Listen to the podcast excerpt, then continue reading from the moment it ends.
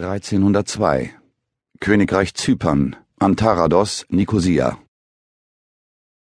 Gero von Breidenbach wischte sich den Schweiß von der Stirn, als er am späten Nachmittag mit zwanzig weiteren Kameraden zu Pferd die Tore der Templerfestung Antarados hinter sich ließ, um zum einzigen Hafen des winzigen Eilandes zu gelangen.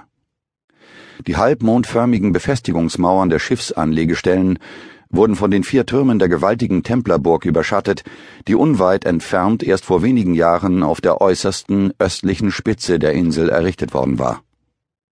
Von außen betrachtet hatte Gero bei seiner Ankunft kaum glauben können, dass die steil aufragenden Wälle des monumentalen Bauwerks mehr als 900 Menschen Platz boten.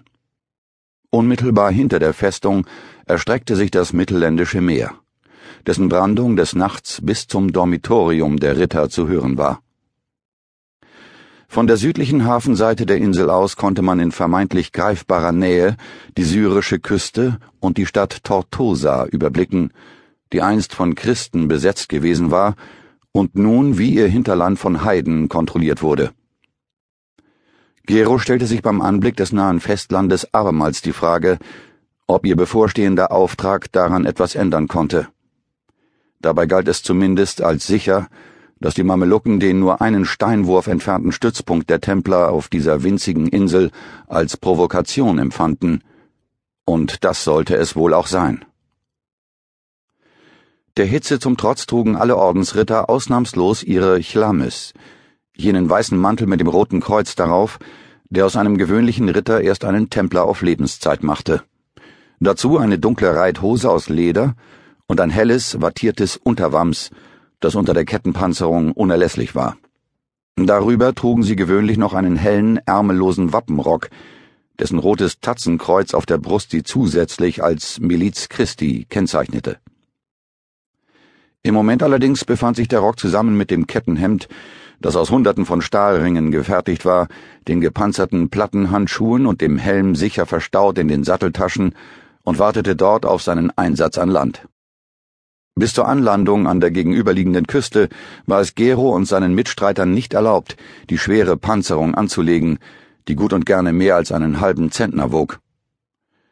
Auf dem Wasser gestattete der Orden lediglich eine leichte, mit Eisenplatten beschlagene Weste, die man normalerweise bei der Kaperung von Galeeren trug und die mit drei Schnallen einfach zu lösen war, falls man über Bord ging oder das Schiff zu sinken begann.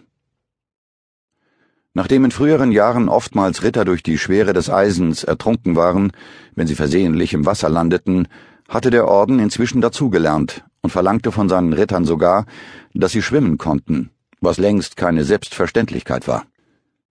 Wie üblich würden Gero und seine Kameraden die schmale Passage des mittelländischen Meeres zwischen Antarados und einem Ort oberhalb von Tortosa mit einer Tarida überqueren, einer großen Kriegsgaleere, von denen zurzeit zwei im Hafen von Antarados lagen. Bei Einbruch der Dunkelheit sollte das Schiff an der gegenüberliegenden Küste oberhalb von Tortosa an einem unbewohnten Küstenstreifen anlanden. Die etwa hundert Ruderleute an Bord benötigten etwa ein bis zwei Stunden, um die zwanzig Ordensritter und noch einmal so viele Turkopolen, wie man die syrischen Bogenschützen nannte, samt Rössern zum schräg gegenüberliegenden Ufer zu bringen. Aufgrund der Größe der Galeere durften sie, um nicht aufzufallen, erst in der Dämmerung ablegen. Auf dem Festland angekommen, sollte es zu Pferd zu einem Waffenlager der Mamelucken weitergehen, das der Ordensmarschall nach Rücksprache mit seinen Kommandeuren für einen Angriff auserkoren hatte. Es lag in einer Talsenke unterhalb der ehemaligen Templerfestung Markab. Bei Tag war dieser Ort wegen seiner glühenden Hitze ein übler Höllenkessel, doch bis sie dort eintreffen würden, war es längst Nacht und würde deutlich kühler sein. Vom Hafen strich ein frischer Wind über Geros blonden Bart und das kurzgeschorene Haupthaar, das so typisch für die Templer war. Einen Moment lang verspürte er Linderung von der allgegenwärtigen Hitze, doch die Luft war noch zu warm, um ihr Versprechen halten zu können. Bis zum Ende des Sommers hatten die Angehörigen des Templerordens auf Antarados vergeblich auf Abkühlung gehofft, was sowohl das Wetter als auch die politische Lage betraf. Die heidnischen Mamelucken, die das heilige Land eisern im Griff hielten, wehrten sich hartnäckig gegen die Übergriffe der Christen.